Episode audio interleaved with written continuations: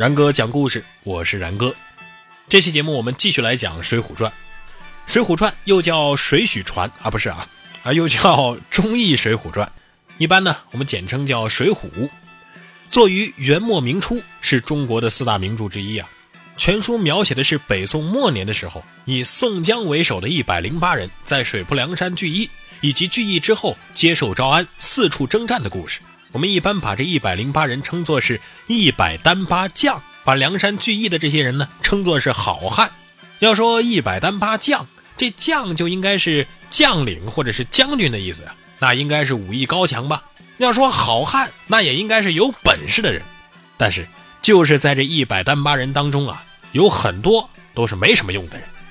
今天的节目，我们就来说说他们。要说最没用的人，首先得排上号的就是铁扇子宋清。宋清这个人呐，是宋江的弟弟，上梁山聚义之后呢，排名第七十六位，绰号铁扇子，星号是帝俊星，专门掌管摆席设宴的事儿。全书当中啊。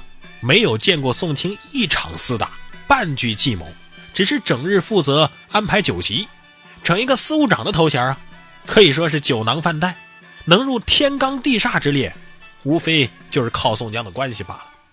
这厮得宋江的照顾，从不上阵杀敌，征方腊的时候，一百单八将是死伤大半，他反倒是可以全身而归。再说金眼彪施恩，想这施恩呐是富家子弟。父亲是老管营，自小锦衣玉食，吃喝享受惯了，哪有半分真实的本事啊？让蒋门神是一顿拳脚打得包了头，吊着胳膊，两个月起不得床。本领之低微，自不多言。征方腊的时候，方才两军恶战，施恩就率先挂了。人都说疾风知劲草，烈火炼真金，在两军阵中，这本事的高低自然就体现出来喽。接着往下排，就得是。独火星孔亮和毛头星孔明这俩兄弟了。这孔亮啊是孔明的弟弟，杀了本村的财主之后呢，占据白虎山落草。这兄弟俩攻打青州救叔叔的时候呢，孔明被呼延灼给捉了。于是孔亮向武松、鲁智深求救。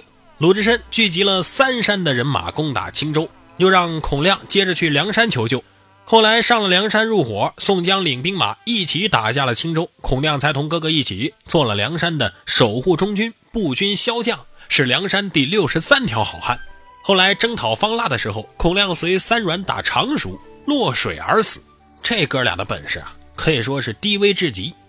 孔亮和武松厮打的时候，书中是这么描写的：五行者抢入去，接住那汉子的手，那大汉却待用力跌武松，怎禁得他千百斤神力？就手一扯，扯入怀来，只一拨拨将去，恰似放翻小孩子的一般。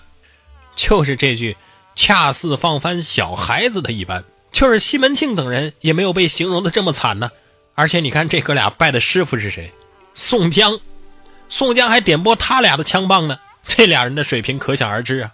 怪不得打方腊的时候，孔亮和施恩一块挂了。再来说这白日鼠白胜。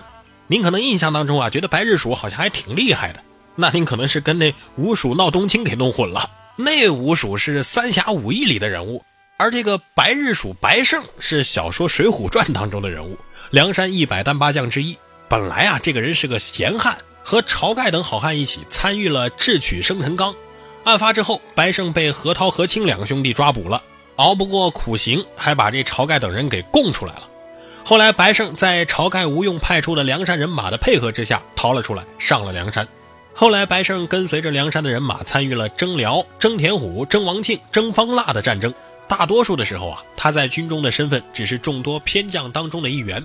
但是呢，也有偶然有一些惊险战斗的经历。就比如说在征辽的时候，白胜为了报信，曾经从山顶上滚下来。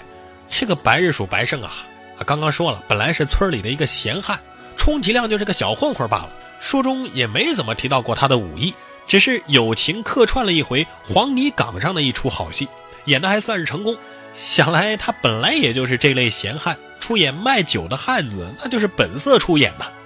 但是以后啊，再也没什么表现了，而且后来啊，被拿到了这个冀州大牢里，经不起严刑拷打，供出了晁盖，这不是十足的叛徒行为吗？还好梁山的好汉没有这么算他的账啊，还救他上了山。总而言之，他在这梁山上啊是有他不多没他不少的这么一类人。他和铁轿子岳和还有石谦段景柱，合称是梁山的四大密探。但是他真就是这四大密探当中最不出彩的那一个。再说一位绰号很霸气，但实际上不咋地的小霸王周通。这个小霸王周通啊，早先在桃花山落草为王，因为外表酷似项羽，所以人称小霸王。使这么一杆走水绿沉枪，上了梁山之后呢，周通被封为马军小标将兼远探出哨头领，第十六名，排在梁山好汉的第八十七位，星号是地空星。征讨方腊的时候，周通阵亡了。这个小霸王周通啊，不仅人品低劣，抢人女儿嘛，而且武功啊也极为不济，曾经被鲁智深一顿老拳打的是叫唤不止啊。书中还有这样的描写：欧鹏、邓飞、李忠、周通四个上山探路，不提防这厉天润啊，这是方腊手下的将领，要替兄弟复仇，引贼兵冲下关来，首先一刀斩了周通，李忠带伤走了，这就能听出这周通的武功之不济了。一招啊，就这么一刀啊，就被厉天润给杀了。那您可能要说了，那是厉天润厉害呀。这个厉天润呐，三十回合就被卢俊义给杀了。如果要是周通跟卢俊义这类人交手的话，恐怕过不了十个回合吧。再说一位啊，火闪婆王定六。王定六这个名字怪怪的，那是因为在家中排行第六，因为他走跳得快，人人都喊他是火闪婆王定六。王定六平生只好覆水使棒。多曾投师不得传授，便在江边与其父卖酒度日。上山之前呢，是扬子江边的一个酒店老板。这父子俩呀，每日接待八方宾客，三教九流。常听人说梁山的宋头领替天行道，不害良民，所以啊，他对这梁山是一直心向往之。后来，这王定六父子跟随着张顺上了梁山，在梁山上担任梁山驻北山酒店迎宾使兼消息头领。征方腊的时候呢，战死了，死后追封义节郎。在书中，这王定六有一个自我介绍，他是这么说的：“小人姓王，排行第六，因为走跳得快，人人都唤小人是火闪婆王定六。平生只好覆水使棒，多曾投师不得传授，全在江边卖酒度日。可见这个人最大的特长就是走跳得快。但是你要论走的话，那你走得过神行太保戴宗吗？”跳的话也比不上古上骚石谦儿吧？即便是喜欢覆水使棒，但是还是不得传授吗？没跟哪个师傅学过，所以啊，这个人也没有多大本事。最后要说的这位啊，是显道神玉宝寺。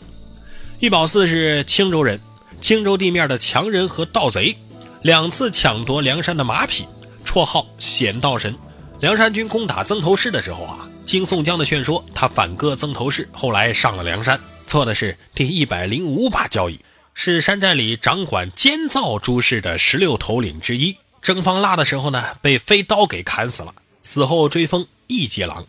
这个显道神玉宝寺啊，在书中只提到是一个夺马的强盗，除了长得高大，一直也不见有什么武艺啊。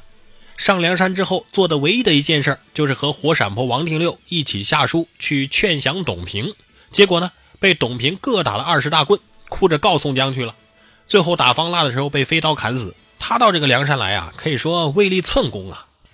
当然了，说了这么多梁山上的无用之人啊，梁山上也不可能都是没用的人，甚至还有一些专业技术人才，他们又都是谁呢？咱们下期节目接着来说。